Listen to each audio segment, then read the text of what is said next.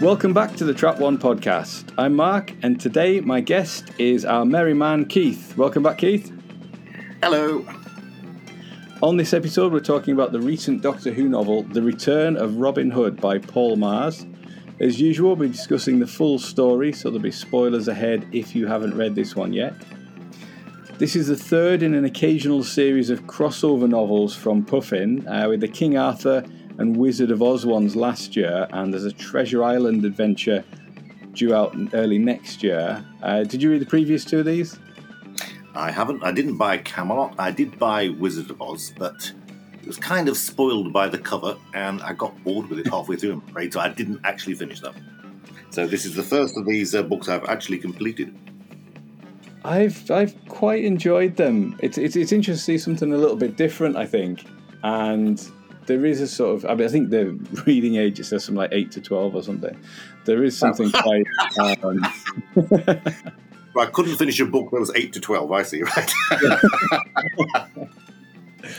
but there's especially this one. There's a nice boys' own adventure sort of feel to it. I think. Um, but the, the, the books as, as a whole, there doesn't seem to be a lot of fanfare around them. They don't get audiobook releases like the Target novelizations and some of the other some of the other books, do they? They just seem to sort of quietly come out. Well, I think it was actually seeing tweets from yourself which alerted me to their existence. Actually, I wasn't. Don't think I was actually aware of them at all.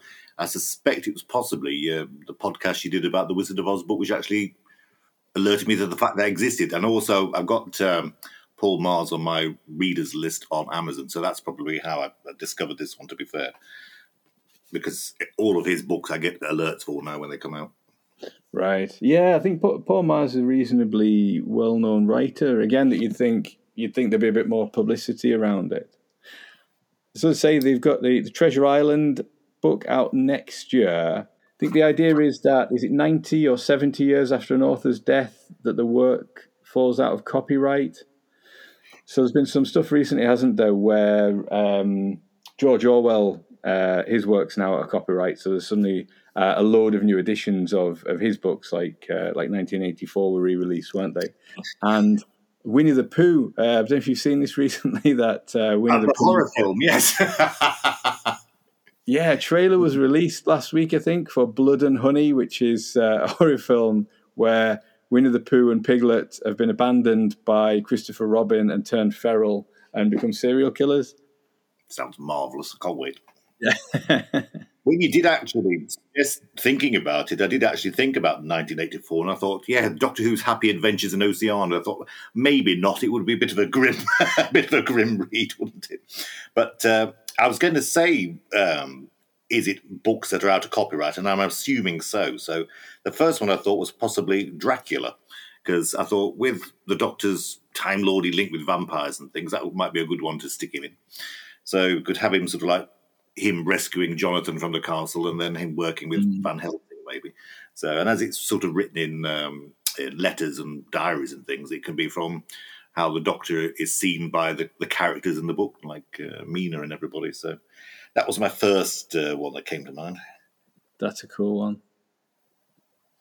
So we couldn't make it too gory for the eight to twelve year old readership, but uh, you could, uh... oh, kids love a bit of gore. I did when I was a kid. I was like yeah. a child in the seventies with blood. I'm just drenching the screen all the time. It didn't do me any harm. So, the other one I thought because uh, uh, I was thinking, I was thinking it has to be something vaguely um, um, ghostly or something like that. I was sort of like uh, M.R. James casting the runes.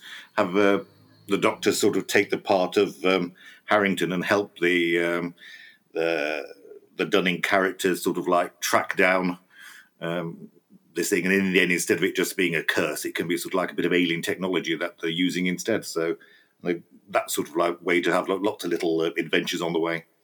I think that could probably be um, a sixth Doctor story or twelfth Doctor story. It had to be somebody, um, somebody verbose and academic, I think, in that kind of mm. um, world. So that was my uh, thinking for that one.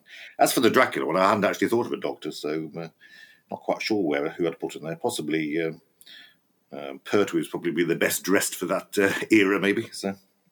Yeah, those are great suggestions. I don't, I don't think they've announced who's going to be in the Treasure Island one yet. I'm not sure. Maybe that would be Pertwee, sort of quite swashbuckling and uh, because Big Finish did uh, Treasure Island with Tom Baker, I automatically assumed Tom Baker because I just saw the cover in my head, so oh, hadn't occurred to me with anybody else. But uh, yeah, and also when you set me this uh, sort of like challenge to think of it, I sort of thought of other things and realised they'd already been done because I thought, oh, Sherlock Holmes. Then I realised that Big Finish had already done it, and then I thought, well, maybe Macbeth. Then I realised that uh, Big Finish had already done it, and then it's sort of like. Um, so like Mary Shelley then realised that the Hinchcliffe era had done it quite a lot, and so uh, it was actually trickier than I imagined. You've got the new adventure, All Consuming Fire, haven't you, as well, with Sherlock mm. Holmes and Doctor Watson. I think yeah, the thing about Doctor Who is they do raid literary ideas quite a bit, don't they? Steal, steal's the word, yes. the idea I had was maybe round the world in eighty days so you could have the Doctor stuck on Earth without the TARDIS and having to make his way around the planet with, with Phileas Fogg, maybe to get back to London for a specific time to, to, to meet up with the TARDIS or something like that. Starring David Tennant. Yeah, well, yeah, I suppose uh, I suppose it's been done fairly recently by by the BBC, hasn't it? It'd be interesting to see, you know, if they are going to do one with each Doctor because we've had the tenth, thirteenth, and fourth Doctors now. But I think oh, probably quite a nice thing about these books is that it, it might send kids looking for the originals uh, to uh, you know to, to learn a bit about like the say the Wizard of Oz and King Arthur books and and Robin Hood. I have to say this uh, Return of Robin Hood did sort of like um, remind me of the history of the day, which to be honest I wasn't very aware of. So that was so it does work in that respect in terms of King John and King Richard. Yeah, and because Doctor Who has a King John and a King Richard, uh, because we've got Gerald Flood, uh, Julian Glover. I've got on my list. I've got uh, a sequel prequel to Robert uh, Robot of Sherwood. It's a sequel prequel to the Shakespeare Code. It's a sequel to the Crusade and a sequel prequel to the King's Demons. So as one book, it's doing quite well. It's got a pretty good pedigree, doesn't it? And it's it's almost like a MCU Marvel Cinematic Universe type thing, isn't it? You've got these characters from from different stories, and being able to bring them together and, and mash them up like that is is really cool. I think the Wizard of Oz book did something similar where you had K9 in the Toto role, and then was it Chumblies um, turned up, and yeah, like a few Cybermen and things like that. So yeah, I think the, these are quite cool in terms of uh, in terms of that sort of um, that sort of toy box approach, isn't it? Of, of getting all your toys to you know be able to play together. Maybe I should go back to that one. this the back cover of this one says it's a crossover with the Adventures of Robin Hood, which I looked up, and it seems to be a book from 1956 by a chap called Roger Lancelyn Green. Oh. But weirdly, it doesn't have a Wikipedia entry. He does, but the book itself doesn't. Because I was quite interested in reading a, a synopsis or a plot breakdown to see if the original has witches and black magic, it's not something necessarily or fires or something. Yeah, yeah. I think I think maybe the the magic side of things you don't necessarily connect with Robin Hood. But yeah, I thought it was weird for a book that seems to be an inspiration for a lot of Robin Hood stuff, not not to have a Wikipedia entry. It's still in print and it's still available. So I don't know about that side of things. It feels like there must be something like that in the original. Uh, but you you were saying you hate Robin Hood and everything he stands for? well, I think robbing from the rich to give to the poor is a very old-fashioned view, and under this uh, under this new government, I feel that we should be um, having cash evenly distributed amongst the wealthy where it belongs. As Liz Truss would say, it is fair. it's just that I'm uh, Robin Hood has just never grabbed me as a as a, a thing. He's always been around. I mean, the films were always on TV as a kid and various series and stuff like that. It's just nothing I've just particularly gravitated towards, to be honest. So my Robin Hood knowledge, I am, I confess, I'm extremely ignorant. I'm afraid. I think for me, because I grew up near Nottingham, about nine miles outside of Nottingham, ah. we used to go to Sherwood Forest on, on school trips and just on weekends and things, and see the castle where going into Nottingham. So as a kid, I was quite interested in in Robin Hood stories and that type of thing. So I may even have read this Adventures of Robin Hood book. I can't remember. I feel like I do remember reading about him, but yeah, I, used, to, I used, to, enjoy the Disney film, the one where uh, Robin Hood's a fox. I used to like that when I was a kid, and then Robin Hood, Prince of Thieves. Probably pretty young when that came out, ten or eleven or something. Enjoyed that one. I think the uh, the music being in the charts forever put me off that film for life, frankly. So I've never, I've never even seen that. So he does. Alan Rickman is absolutely fantastic in it as as the sheriff of Nottingham. I've kind of seen his clips. I've probably seen everything of that film I really need to see. yeah. I am actually thinking. I do think that has a witch in it now. I haven't seen it for a few years, but I think there is a sort of witchy character in it. So that that must have come from somewhere. And um, Robin of Sherwood, I absolutely loved as well. Uh, when I was younger, one of my friends had all the videos and lent me those, and I thought it was absolutely fantastic series. I think that was more mystical as well, wasn't it? So I think wasn't Ruben a character in that? I seem to remember. It's been a few years, but yeah, there was there, there was quite mystical elements, wasn't there? Sort of Herne the Hunter and that type of thing in there. It was like a spirit of the forest, I think. I need to rewatch that. It's one of those things that never seems to get repeated. Would like to watch those again. Well, I never forgave it for being against Doctor Who and probably beating it in the ratings. It was another reason I wouldn't be watching that. So. Oh, I didn't realise that. Yeah, it was in my region anyway. I think it was. Um, yes, I think it was one season. I think one of Collins maybe was up directly against um, Robin and Sherwood. I could have drowned that. Boo. Boo. Boo. Because it was ironic that uh, uh, the chap who was in Vengeance of Varos went into it, didn't he? Um, Jason Connery. He took yes. over shortly. Jason after. Connery replaced Michael Praed, didn't he? He was like the spy on the inside of Doctor Who, then was instrumental in its defeat. So it was uh, very odd. Yeah, I think there's some stories that Michael Praed left Robin of Sherwood to star in um, like a Broadway show. I think he was in a Broadway or a West End show that got closed down almost immediately after after opening. I don't think it was a particularly good move for him. He, did, he was in, uh, say, Dynasty for a while as well, shortly afterwards, but uh, I don't think he lasted very long in that either. I think he, I think he desired to act, and he didn't get much opportunity in that. He just sort of had to stand there looking glamorous. I think he got bored a bit, like Kate, um, like, like O'Mara did as well. Greyhound trap one. Is that you, Yates? Where are you?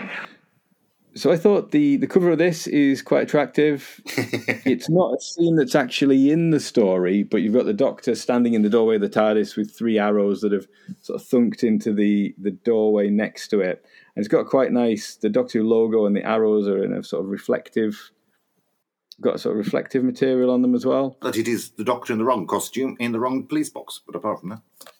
However, it is getting the autumn, so the trees in the background are correct.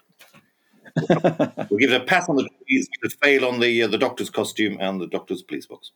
The opening line notes that it's it's autumn, doesn't it? So which, which I, I'm not good with the different TARDISes. Which police box is this, and which one should it be? That's it's a picture. It's from uh, the Horns of Nimon, so it's season seventeen. The, uh, the the the still comes from. So the costume and the uh, the police box is from that, and the light on the top of it's from the Horns of Nimon as well. So why do I know these things? Very good. Very good. I'm a bit of a TARDIS obsessive, I'm afraid, so I, I, tend to notice those things. So I, I, assumed when I started the book that it was going to be from that era. So when um, Sarah and Harry were in it, I was genuinely quite surprised. Right. I, I, uh, I didn't pick up on that at all. But yeah, so it, it seems to be set uh, between seasons 12 and 13. The Doctor and friends are on their way to Scotland. Yeah, yeah they've arrived in the wrong place. And, and for the Doctor, this is several regenerations before he's met Robin Hood. But from Robin Hood's point of view, as you say, it was a sequel set some 20 years after the events of Robot of Sherwood. So were you surprised they were linked? Because I was. I, I, assumed it was just going to be a standalone story.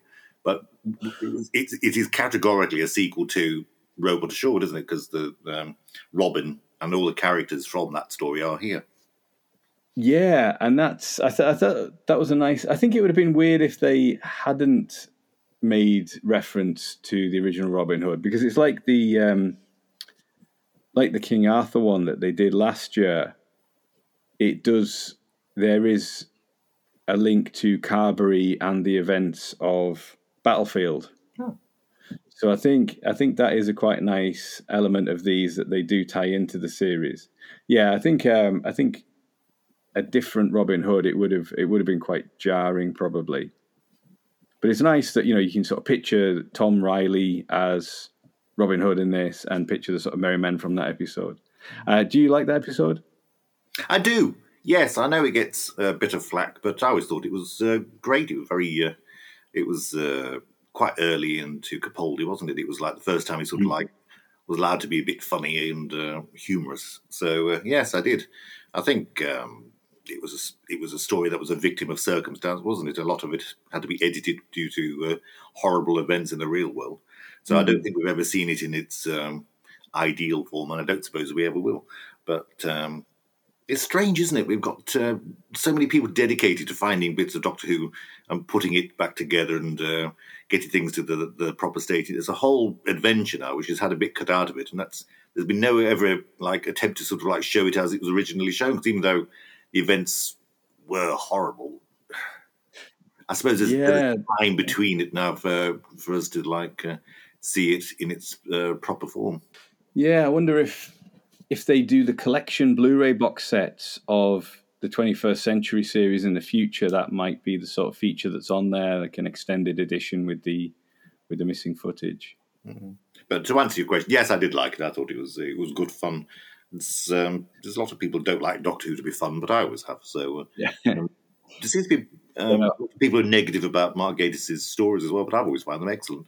People say they're very traditional, but I think, well, I do quite like traditional, so that works for me. Uh, yeah, it's a story that I absolutely love as well. Um, it's uh, I love Series Eight, and, and that is um, that is a good one. Greyhound to trap one, over. Trap one. Go ahead, Greyhound. Over. The Fourth Doctor is is much more accepting of the legend of Robin Hood being real, isn't he, than the Twelfth Doctor? Twelfth Doctor, uh, because I watched the episode again the other day, and I'd forgotten just quite how far into the story he still thinks that Robin Hood can't be real. He's still he's battling the sheriff at the end. He's saying, "Well, he's he's one of your robots. Clearly, like he, he can't possibly be real." I suppose A, the Twelfth Doctor is a more cynical character, but B, just skipping completely to the end of the book, the events of this story are deleted from the Doctor's mind. So I wonder if that's affected his perception of. Maybe he's deleted Robin Hood as well as the events of this this story. Yeah, and maybe, planted some skepticism in there as well. That yeah, not only has he forgotten it, that it, it also sort of rejects the idea to some extent. or just deleted his belief in the person, as well as the events of, of the story itself. That's slightly grasping at straws, straws, I suppose, but uh, that's one way to uh, reason it. Or it's maybe just that the 12 doctors are more grumpy bugger than the fourth doctor, who is maybe a bit more joyous about these things. Yeah, I think I think the the TV story, the Robot of Sherwood. For for me, the kind of thing to take away from it is is kind of like it's okay to be an adult and believe in impossible heroes. So where the Twelfth Doctor is sort of like sensible, uh, you know, more serious incarnation of the Doctor. Um, in the end, you just kind of got to give in and think, well, it is all real. Um, and I think that probably um, appeals to me because I'm a middle aged man recording a podcast about a book that's aimed at eight to 12 year olds. And as I'm older than you, I'm not even having this conversation. No. but maybe that, I think that's part of the reason why Robert Sherwood appeals to me is that idea that, you know, just uh, don't take yourself too seriously. Just give it, give in and go with it. I think the story here is a, is a bit more about sort of getting older, isn't it? Partly. There's a massive wistful. I mean, I, I think the whole thing is about being uh, wistful, isn't it? About your life past. I mean, the whole. I mean, Robin is very much more a reflective person. He's a lot older than he was um, in the uh, the TV program, and he's sort of thinking that his life has been more or less wasted. He hasn't achieved what he intended to. He still hasn't got his home. He still hasn't got his king back, and there's a big emphasis that his whole life has been about um, getting Richard back. And then there's there's lots of paragraphs which basically say, and Richard was, was no better when he did come back. In fact, he was possibly even worse than John. He was at least uh, lazy and incompetent, but um, didn't. He was sort of like um, didn't try and attempt anything. Whereas uh, Richard came back and was lazy and incompetent and tried to create war with France all the time. So, uh, so in a way, it sort of it shows the futility of Robin's life in a way, and that's sort of it's it's quite a serious theme, I think. Yeah, I think the aging thing, it reminded me of I haven't seen it for, again for quite a while, but there's a, a film with Sean Connery as Robin Hood called Robin and Marian, and it's it's set quite late in their lives, so it's past all the days of daring do and im- impossible rescues and uh, and that type of thing. And it remi- reminded me a little bit of that that like you say the aging wistful hero knows he can't just kind of keep doing it forever. I think it's sort of a comment on that sort of the episodic nature of of, of Robin Hood as well. That you know his whole life is just about sort of harrying the Sheriff of Nottingham and Guy of Gisborne and, and, and things like that, but never actually winning. And they, they, it's like he's come to realize that, hasn't he? That that as, as as much as they can do, that he won't ever actually he won't ever actually win because the Sheriff of Nottingham keeps getting replaced. Yeah, I was just to say, it's like it's an endless cycle of them. So he's always got another challenge, hasn't he? Yeah, which obviously resonates a bit as well. Is one terrible leader just keeps getting replaced by another terrible leader, so it's it sort of resonates with with what we're going through at the moment in the UK. Even Guy Gisborne's a bit uh, world weary about that as well, isn't he? He's sort of like been a constant henchman. It's like there's been this constant series of like uh, people for him to uh, work under and uh, resent. But I mean, I mean, everything that they've done in um, the uh, Sherwood Forest has also been futile as well. It all burns down. So everything they've achieved and built up over the years is gone as well by the end of the story. That's it. They built this incredible community and and, and way of life there, haven't they? And I think the real the sense of this book is that things are finally starting to change, that things are coming to an end, because King King John John has finally come to Nottingham, which they've been waiting for because they want to try and take him hostage or kill him. They've been waiting for that to happen. So that happens.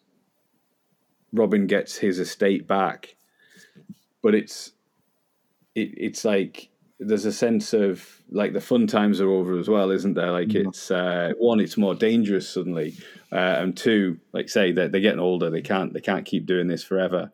Marian's flounced off, so the the great relationships yeah. like bit on the rocks as well, and then she's sort of uh, got an eye on Harry, and uh, they're sort of reunited at the end. But there's no sort of like uh, great passion; they're just sort of like accepting each other again, aren't they? So Harry Harry's very well painted in this. I like the the side of it where he's grown up on the stories of Robin Hood, so he's immediately just sees it as this boy's own adventure he can get stuck into.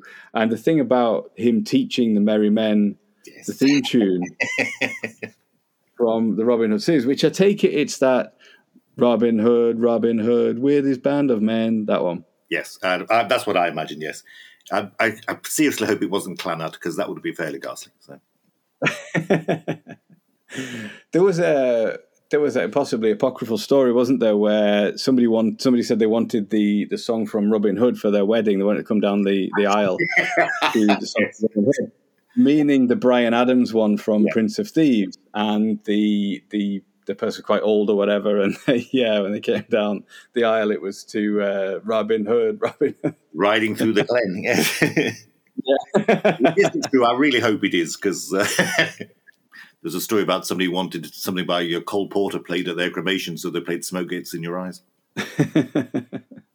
yeah, Harry. So yeah, like say, Marian takes a bit of a shine to Harry, and he's that. I feel like he's very well drawn. He's as bashful as you imagine he would be in that situation, and reveals that he he has feelings for Sarah Jane instead, but, which I think is in Harry Sullivan's War, isn't it? I think Ian Marter's book but he's also very aware that um, of her feelings towards him. He's not sort of like under some sort of uh, illusion. He knows that she regards him as a bit of a, as a friend, but not a sort of like romantic potential. So yeah, again, sort of a bit of a wistful side to it. Mm. But he's got it's got the um, the whole boys' own thing, which he was originally he was um, uh, intended to be, wasn't he? Sort of like, uh, and they send him off on a mission by himself, which is probably better because he's not under the shadow of the Doctor then so much. So he takes part in a raid on the castle and things, and uh, mm. which they kind of manage with a vague degree of sort of incompetence, running down the wrong corridors and things, and finally having to escape down mucky cor- uh, down mucky tunnels and things. But uh, it, it, gives him a bit of uh, agency by himself in the in the story. And the, the sort of main villain here isn't maybe as you'd expect the sheriff of Nottingham, probably because they've already did that in in Robot of Sherwood. But we have Mother Maudlin, mm-hmm. who is a Carrionite from the Shakespeare Code. And he's like a very, very powerful character. The the way that she takes over Sarah's mind and then even reaches the TARDIS in, in I think in a different time zone. So some something of sort of Sutekh about her there, isn't it? Like a face appearance. He does a taking over of people. I mean, it's very of the era, uh, especially um, Sarah being sort of like uh, taken over and controlled and hypnotized. As you always say, it's like a part of a uh, companion's uh, raison d'etre, isn't it? Have a, that happened to them at least once during their uh, traveling. So and poor old Sarah gets more than her share, possibly. But uh, yeah, and I did check to see if she was a character from the Shakespeare Code, but she isn't. I've just the, the names aren't the same, so she is another Carrie and presumably still about. So if there's a there's a, a sequel to this, she can um, Paul Marsden perhaps use her in another book in, or story in the future. Because even though she's defeated, she's still sort of like there at the end, isn't she? Yeah, and and it, it occurred to me because she's been controlling Guy of Gisborne since childhood that she must have been around in Robot of Sherwood as well, because presumably because this is set twenty years for Robin Hood and his Merry Men, twenty years after Robot of Sherwood. So Guy of Gisborne, I get the impression he's probably middle aged. He's probably older than. We said he was a young boy when he met Mother Maudlin, so assuming he's older than twenty five, she must have been around in Robot of Sherwood because in Robot of Sherwood there's some of the unusual things that the doctor notes are that the weather isn't right for the time of year, that it's sort of impossibly sunny and that type of thing. So it made me wonder if the implication was that Mother Maudlin had been some sort of influence over the environment. But also that if she's still around and she, you know, she's manipulating powerful figures and things like that, is there a suggestion that she's still uh, making sure that we have we have terrible people in charge in this country uh, to the, uh, the, modern day. I didn't know if that was uh, if that was an idea. It would explain a lot. Yeah, and and so the other very odd thing is that the Doctor refers to himself in this story as Doctor Who, and so does Mother Maudlin, which I think at first it fed into this idea that this wasn't real, that it was that, that maybe Paul Magrs was picking up on the idea from Robot of Sherwood that Robin Hood can't possibly be real, let alone in the kind of storybook adventure version that is exactly uh, exactly how you would picture it with them, you know, wearing the costumes and, and, and, exactly how you see it. And I wondered if when the Doctor started saying "I'm Doctor Who," when he introduced himself to the sheriff, I think as Doctor Who, whether we were sort of going into land of fiction or, or some kind of territory like that. What what did you make of that? I generally hadn't noticed, to be honest. Um, I think a because Doctor Who's sometimes called Doctor Who in the earlier Target books. I would I wouldn't put it past Paul mm. Miles as sort of like doing that as a sort of a a um, sort of like inspired by that. Also, he does have a playful side with um, with his writing. They're not what you call sort of like um, uh, sort of like hard realism. He always has sort of like a, a fantastic nature to a lot of his writing. So I, I always assume it's just part of uh, him being playful with uh, what he's doing. But uh, actually, it generally never even occurred to me that did. So I, I miss that. I'm afraid. It, it, it only happens a couple of times. But yeah, I like the idea what you're saying there. Like those, those original three novelizations that came out, he's described as Doctor Who, isn't he? Yeah. And in the in the annuals, I suppose, well, like the '60s annuals, he's always described as Doctor Who. So I suppose if you're harking back to that time as well, it is a time of like boys' own adventures and old-fashioned kind of stories. Or it may just be the writer enjoying himself, sort of like uh, thinking this will yeah. wind up. I'll stick that in. Just yeah, just want to wind the fans up. Yeah. I did find this an incredibly good read. I I, I picked it up at sort of like uh, five o'clock in the evening, and shamed by the fact I hadn't started it and you were halfway through. And um, I literally read it through the night and sort of like finished sort of like half one um, in the morning.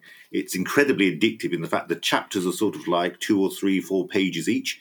So you can just go I'll just read another. I'll just finish another. I'll just have another. I'll just have another. Before you know, you've um, you've been up half the night reading it. So uh, it's uh, very. Um, I didn't realise it was a, uh, for kids, but I just found it was incredibly um, easy to read and enjoyable to read.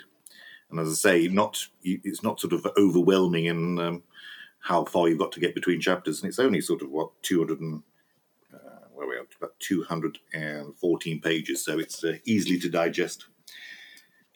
I did get a bit fed up in the Virgin years where books started getting incredibly um, long and verbose and uh, just a bit of a chore to read sometimes. And uh, I have to say, this um, getting books back to the point where sort of like the fun and enjoyable again, especially for kids, is uh, to their advantage, I reckon. Absolutely. Yeah, I, I was the same. I, I tore through it pretty quickly. It's a great, fun, zippy read. I mean, full confession, Paul Magrs is my favourite Doctor Who writer anyway. So, uh, um, of sort of like new fiction, I think Terrance Dicks has to be the uh, the favourite author by default. But uh, say, I've always enjoyed his writing, and it's sort of like it's led me onto uh, reading his other his other uh, books as well. So, uh, and the Scarlet Empress is is my favourite Doctor Who novel. So, um, I, I, think I probably come to his books slightly more um, willing to read than other authors. Yeah, yeah, he's. I think he's a fantastic writer, um, and uh, listeners should listen out for some a couple more podcasts that we've got about Paul Magrs Doctor Who work before the end of the year, as the next volume of audio annuals comes out in C- on CD in December, and Demon Quest is coming out on vinyl, which is also in December. Goodness. He wrote a book about the annuals as well, didn't he? Now you said he, he wrote a book about reviewing all the annuals, so maybe um, his uh, his Doctor Who um, as a title um, has been inspired by that because he, he, he literally read all the um, annuals and sort of like did a critique for each story, which I love that book. I've read that times. It's brilliant. Yeah, the annual years. I love that one. The the one the next audio annuals that's coming out, I think he's adapted some of the comic strips from the annuals, from the old annuals, as as a popular concept if the uh, rumours are to be believed. Yeah, yes, uh, absolutely. So, as an example of Paul Magrs Doctor Who writing, we have a, a special guest reading from Trap One's own Simon Hart. So, we'll hear that now. So, this particular day passed in the same way as many others in the Greenwood, though there were none of the sheriff's soldiers to batter and no deer to shoot. The only moment of excitement came from Much bagging a couple of lethargic rabbits, and as the afternoon shadows lengthened, Robin was starting to think that it was time they returned to their home in the heart of the forest. But then, his men said they'd heard something strange in the glade just ahead. Robin himself caught a faint whisper of that noise, a weird, hurdy-gurdy, helloing noise that he was sure he recognised. But it couldn't be. It simply couldn't be who and what he suspected it might be. Could it? Robin's heart started to beat faster. He hurried through the tall ferns and rustling branches. Ahead, he could hear his men leaping into action, they yelled and jumped out on poor unsuspecting souls like this almost every day of the year. They robbed and tussled and filled their bags with loot, and it was usually all quite straightforward. Robin mostly left them to it.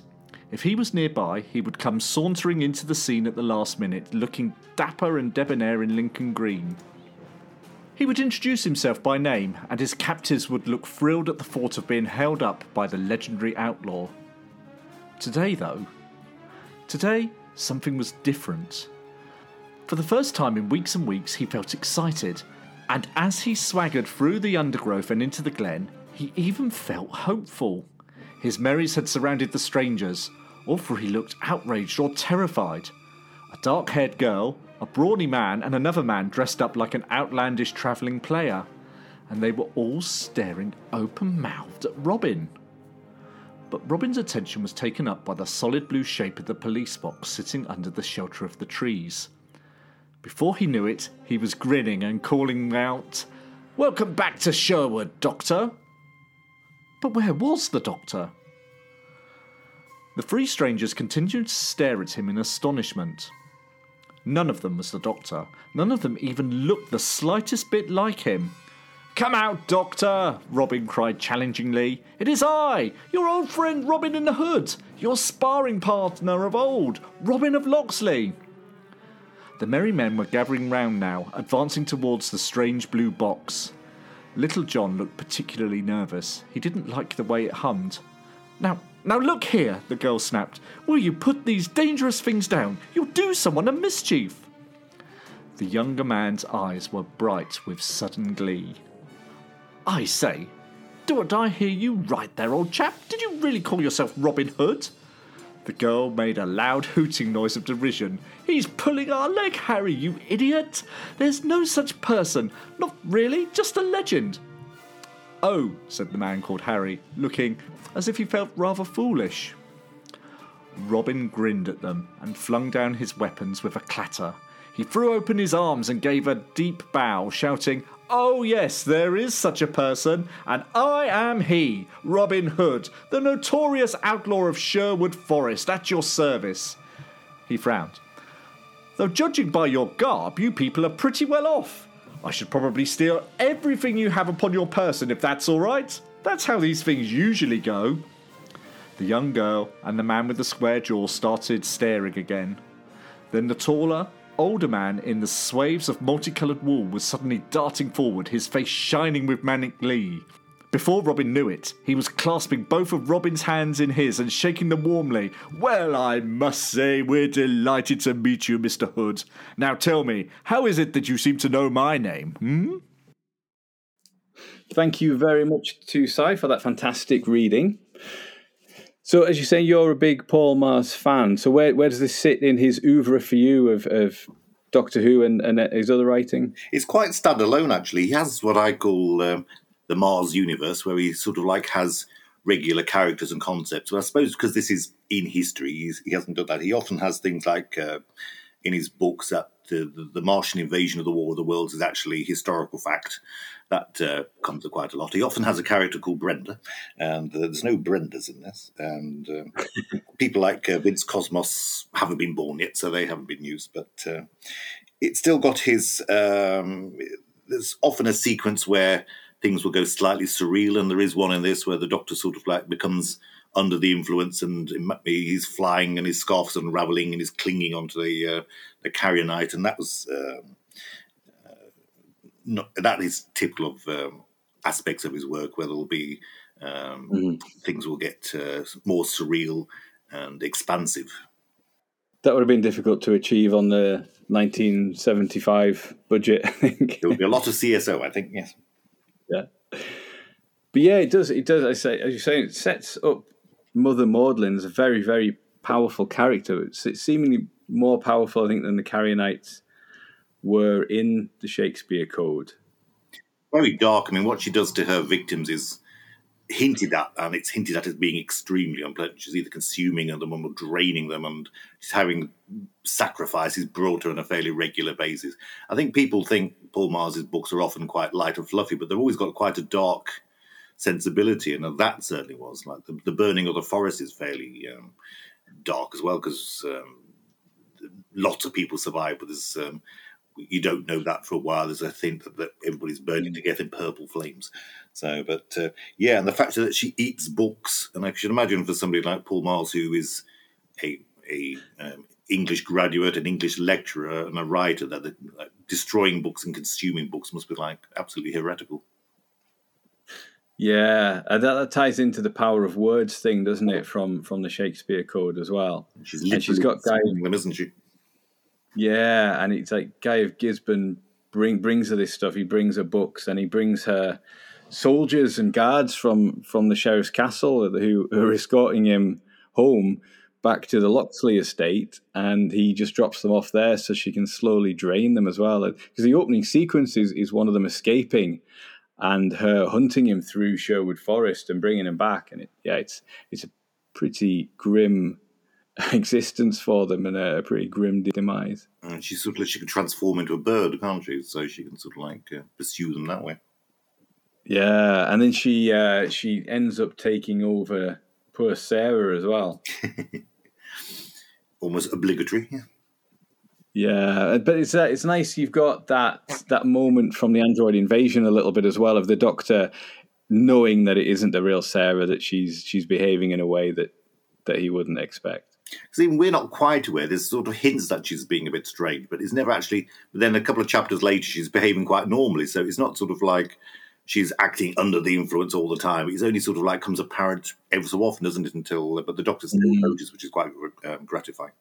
Yeah, I really like the scene where the doctor says to Harry, like, just you know, be careful. This this is real. It's dangerous. It's not, you know, it's not kind of a a kid's adventure that you're on.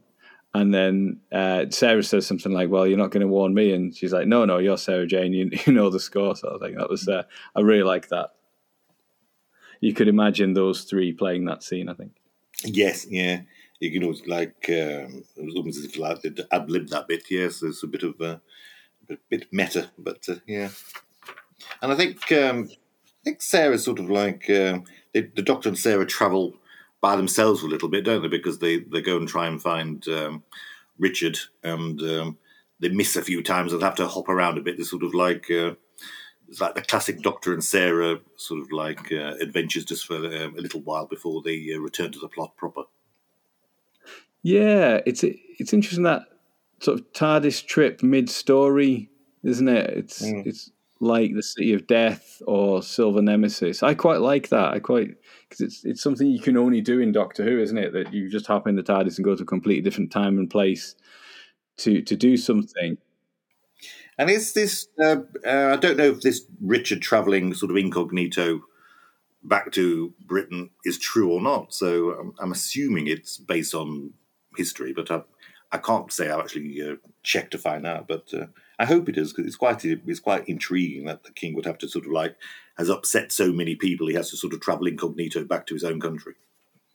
Yeah, and even when he's been imprisoned, uh, they can't wait to get rid of him. They're trying to uh, trying to palm him off on another king in another country. Yeah, that, that's just terrific. And I think you can imagine Julian Glover oh, playing Julian that. Glover. Oh. Yeah, it's, uh, yeah, it's it's that uh, King Richard definitely. Yeah, that that would have been really lovely to see Tom Baker and Julian Glover again together with, but with Julian Glover reprising his his Richard the Lionheart, and also see if we could have seen Gerald Flood play the real King John instead of Kamelion as well, and uh, and and you know play the part in this, that would have been that would have been great. But yeah, I think the TARDIS the TARDIS going around in mid story. I think because City of Death was a really, I think it was probably the first Tom Baker story I saw. Silver Nemesis was only the second story that I saw. I they're sort of formative stories for me. So the the TARDIS taken off in the middle of the story, I, I really like and seems quite seems quite natural to me. But I know some people don't like that. Also, they, they missed a few times as well. It's sort of hinted that they've they've had loads of journeys before they actually arrived there on time. They've like they've missed the, the actual destination quite a few times. I thought that was quite uh, quite good because sometimes in these stories that uh, it's a bit like City of Death. The TARDIS, even though it's got a randomizer and the Doctor can't fly it, will fully get to uh, to the Renaissance absolutely perfectly, won't he? Whereas this, he didn't. He missed loads of times until they finally got there. Yeah, it'd be a nice idea maybe that the the Doctor Sarah and King Richard had a few adventures as well. mm. Oh yes, that would be good. Yeah, a big Finish box set coming soon. Yeah, that'd be fantastic. And then the TARDIS arriving back right in the middle of the action made me think of King's Demons as well, which obviously is already an influence on this. Yes, yeah. I quite like the uh, Sheriff of Nottingham being obsessed by a chair, though. It was like this new innovation, a chair with a back to it. so that was quite yeah. yeah, that felt like so he'd done some research as well, didn't it? That that would have been a like the novel new thing at the time this new French adventure, uh, uh, French invention of comfortable chairs. Yeah, because the doctor points out that King Richard is French, doesn't he? And that and that French stuff is seen as quite sophisticated. And so when the doctor teaches Griselda the cook in the sheriff in Nottingham Castle how to how to cook French food to impress the king, um, that uh, yeah, everybody everybody's quite impressed and wowed by it. Do you think they picked au vin because of the uh, Tom Baker book, The uh, Boy Who Kicked Pigs? Because there's a whole section of that where a, a lorry carrying uh, wine crashes into a lorry carrying chickens and creates the largest au vin in the world. So I wonder if that was a uh, a hint to uh, Tom Baker's use of au vin in ah, one of his own right. books. It could be. I can't. I can't remember that book very well. I did read it when it came out, but I... oh, it's gloriously dark it tends to be on sale in a lot of shops. So every Christmas and birthday, I tend to get a lot of copies of it, which, which I have to pretend to be surprised and grateful for. So uh, yeah, I've read it quite a few times. It's uh, it's very dark. it may just be a pure coincidence. And of course, the word au is incredibly funny. But uh, yeah, but uh, I thought, oh, maybe that's a link. I think after a while, we, especially when you know you're going to review stuff, you do end up looking for things that yeah. possibly aren't there. But uh, no, it could well be though, because I think you do get a sense that Tom Baker and Paul Magrs get on very well. When when we talked about Hornet's Nest a little while ago and listened to the the behind the scenes on that, they they did this thing where Paul Magrs was talking as if he wasn't Paul Magrs, as if he was just an interviewer. who was talking to Tom Baker about Paul Magrs's work. That they they've got a good rapport. So yeah, it would um, that would fit, wouldn't it? That he was paying paying homage to to Tom Baker's writing as well. Didn't he say something like him being amongst the immortals? Yeah. so um, yeah, the cook um, Griselda, she's quite interesting because you think she's going to be sort of like this. In fact, she's probably got the biggest story arc of all of them. You think she's going to be like this archetypal bad um, cook maid bullying the. Yeah. Is it when? I don't know if he's a character from the stories or not, but uh, he may be from this original source novel. I don't know. But uh, then she actually turns out over the years she's actually been sneaking food to poor people out of the castle and sort of like feeding them. And then she sort of like gets taken over herself, and then she ends up sort of like becoming the familiar to the king. So as story arcs go, hers is probably the yeah, biggest. and and falls in love with Friar Tuck as well. She does. She likes a bigger chap. Yeah. And he's quite well drawn. He's incredibly moany, isn't he? He's like when they're trying to escape the castle to the tunnels. He's just like he complains all the way and gets wedged in and stuff, and doesn't like the dirt and things. Yeah, I love that description of the tunnel out of the out of the castle. So it's like a wormy, wormy, muddy tunnel or something like that. So you can sort of immediately picture how unpleasant it is, and they they hate having to use it to get in and out of the castle, but it's it's the only way in and out.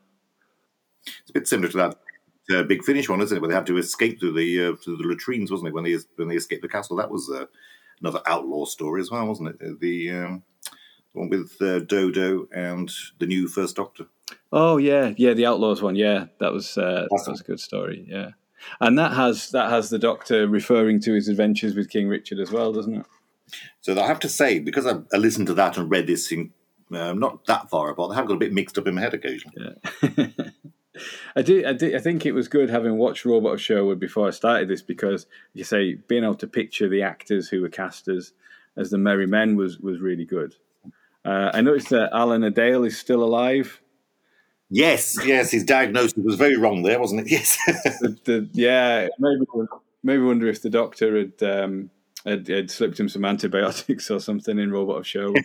Because he'd only had six months, didn't he? So he's uh, he's done a lot better if he's 20 years later. yeah, I like that thing that everyone's sick of his um, of his ballads as well.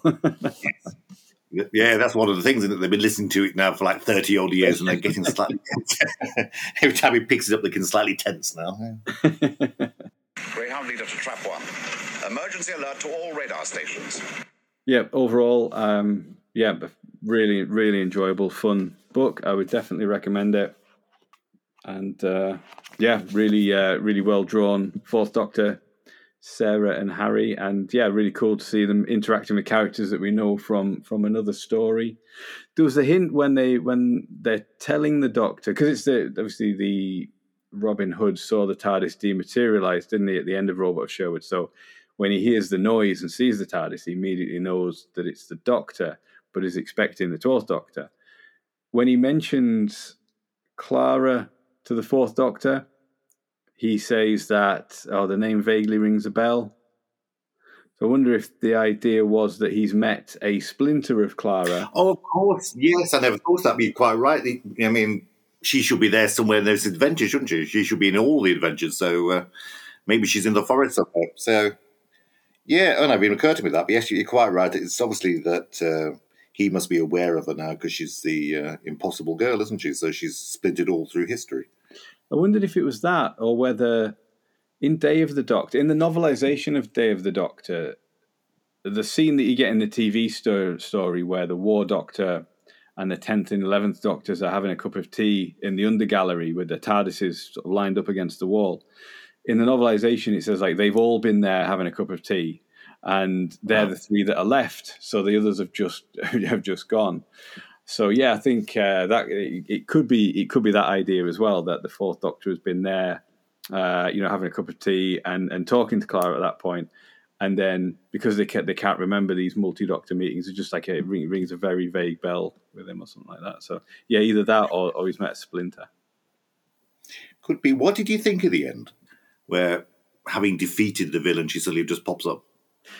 I was expecting some kind of memory wipe. Although I wasn't sure because they had they did set it up earlier in the story when the doctor says when he tries to remember an adventure from a previous incarnation, that it gives him a bit of a headache trying to remember it.